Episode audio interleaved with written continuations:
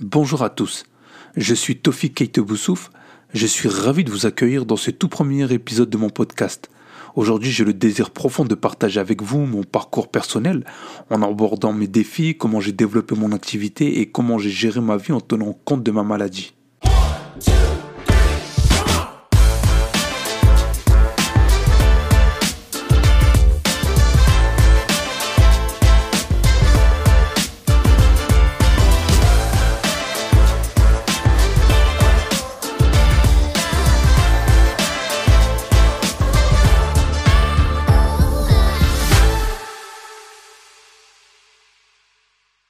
Depuis maintenant deux ans, je suis atteint d'une maladie rare appelée la sarcoïdose. Il s'agit d'une maladie inflammatoire et dans mon cas, j'ai hérité de la forme chronique de la maladie.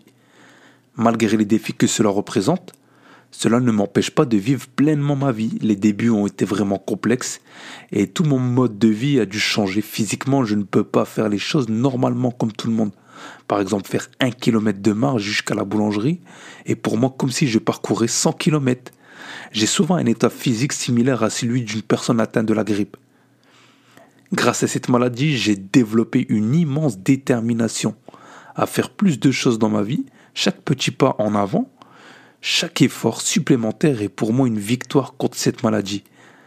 Qui cherche à me limiter, j'ai appris à m'adapter à mes limites physiques tout en cherchant des moyens de continuer à, poursuivre mes passions et mes rêves je dois vous avouer quelque chose de très personnel. Pendant toute ma scolarité, je n'ai jamais vraiment aimé l'école. Pour moi, c'était une source de frustration, car j'avais constamment des difficultés avec la lecture et l'écriture. Ces compétences qui semblaient si simples pour la plupart des élèves me semblaient compliquées comme pas possible. Dès l'école primaire jusqu'à la classe de 5e au collège, j'étais confronté à des problèmes de lecture et de compréhension. Cela a eu un impact considérable sur ma confiance en moi. Et j'avais souvent l'impression d'être en décalage par rapport à mes camarades. Le simple fait de devoir lire un texte ou d'écrire une rédaction était une épreuve difficile à surmonter. Jusqu'en fin de cinquième, je n'avais pas trouvé de motivation particulière pour réussir à l'école. Je me contentais de passer inaperçu et d'éviter les moqueries de mes camarades de classe. Ma carrure imposante m'a clairement protégé des taquineries, mais cela ne m'empêchait pas de me sentir exclu et différent. Toutefois, un déclic s'est produit. J'ai commencé à me poser des questions sur mon avenir et les opportunités que l'éducation pourrait m'offrir. J'ai réalisé que je voulais accomplir mes rêves. Je devais faire face à mes difficultés et les surmonter. J'ai décidé de me battre pour ne plus laisser ces obstacles définir mon avenir. En quatrième, j'ai fait un pas important vers une véritable intégration à l'école. J'ai commencé à m'intéresser réellement aux cours et à m'appliquer davantage dans mon apprentissage. J'ai eu la chance de rencontrer des enseignants compréhensibles et bienveillants qui m'ont encouragé à poursuivre mes efforts. C'est à cette période que j'ai appris les bases essentielles qui allaient devenir la force Malgré mes difficultés, j'ai toujours été d'une nature curieuse et avide de connaissances. Malheureusement, mes parents n'avaient pas reçu l'éducation nécessaire pour m'aider avec mes devoirs, car ils ne savaient ni lire ni écrire. Je me suis donc souvent retrouvé face à mes limites, mais cela a renforcé mon désir de devenir autonome et de réussir avec mes propres moyens. C'est ainsi que j'ai entamé un véritable voyage d'apprentissage, où chaque petite avancée était une victoire en soi. J'ai persévéré et j'ai continué à me former, cherchant constamment à progresser dans mes compétences en lecture et en écriture. Aujourd'hui, je suis un photographe et vidéaste passionné et cela remonte à ma fascination précoce pour les images. Depuis mon plus jeune âge, j'ai toujours été attiré par les appareils photo. Des appareils photo Kodak, jetables, que mes parents achetaient. La photographie a toujours été mon moyen privilégié pour m'exprimer d'une manière unique. Un jour, je vois mon père rentrer fier. Mais vraiment fier. Il a acheté une caméra Panasonic que je possède toujours aujourd'hui. Chaque année, lors de nos voyages au Maroc pour euh, rendre visite euh, à notre famille, on emportait cette euh, caméra avec nous. Pour immortaliser des souvenirs familiaux. Mon père me disait Film, ton frère, film.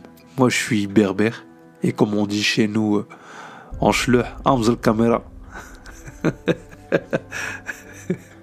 Ça veut dire euh, attrape la caméra. Ce lien entre la photographie et la vidéo a toujours été présent dans ma vie. Quand j'ai commencé dans, réellement dans la vie professionnelle, c'était l'une des premières choses que j'ai achetées, c'était les appareils photo. Ma mère, elle comprenait pas comment euh, je n'avais pas d'argent de côté. Bah aujourd'hui, je vais lui avouer, hein. bah maman, en fait, j'ai acheté plein d'appareils photo. J'ai acheté les téléphones dernier cri avec un très très bon appareil photo.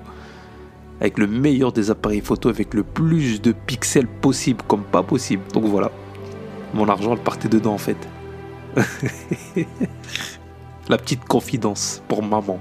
Mais réellement, c'est en 2016 que tout a pris une nouvelle dimension.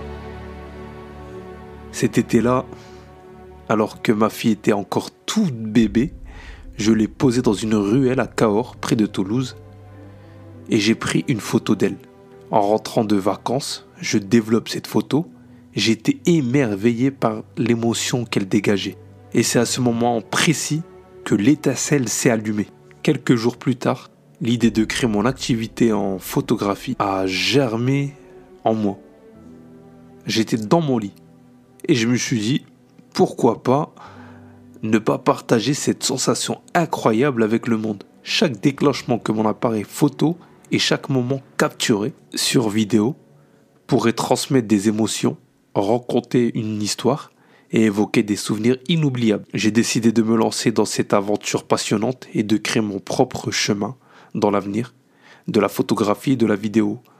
Mon amour pour les images, combiné à ma sensibilité artistique, m'a permis de développer un style unique qui reflète ma vision personnelle du monde. Mais j'ai oublié de vous dire quelque chose. Petite histoire. Un jour, je rentre d'une prestation qui était juste à côté de chez mes parents. Je passe leur rendre visite en rentrant de cette prestation. Je rentre avec tout mon barda, tous mes sacs, mes appareils, etc parce que j'ai pas voulu laisser traîner ça dans la voiture. Mon père, il me fixe. Il me fixe. Moi, je l'ai vu, j'ai vu qu'il me fixait. Et d'un coup, il me dit Comment t'as appris à utiliser tout ça? Ben, j'ai pas su lui répondre. Mais avec du recul, c'est grâce à toi. c'est grâce à toi, papa. Je suis reconnaissant envers mon père et envers ma fille et toutes les personnes qui sont autour de moi, qui m'encouragent bien sûr. Mais envers ma fille, et ce moment magique dans la ruelle de Cahors, car c'est cette expérience qui m'a donné le courage et la passion de suivre cette voie, la photographie et la vidéo. Ne sont pas seulement des métiers pour moi, mais euh, de véritables moyens de m'exprimer et de toucher les autres d'une manière profonde et significative. Cher auditeur, je suis convaincu que la photographie et la vidéo ont un pouvoir unique de connecter les gens et de figer le temps.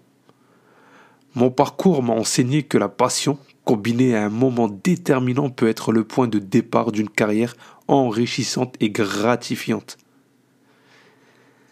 Voilà un aperçu de mon activité actuelle en tant que photographe et vidéaste, et de la manière dont ma passion pour les images a façonné mon parcours professionnel. Je suis enchanté de partager cette passion avec le monde et de capturer des instants précieux pour créer des souvenirs inoubliables.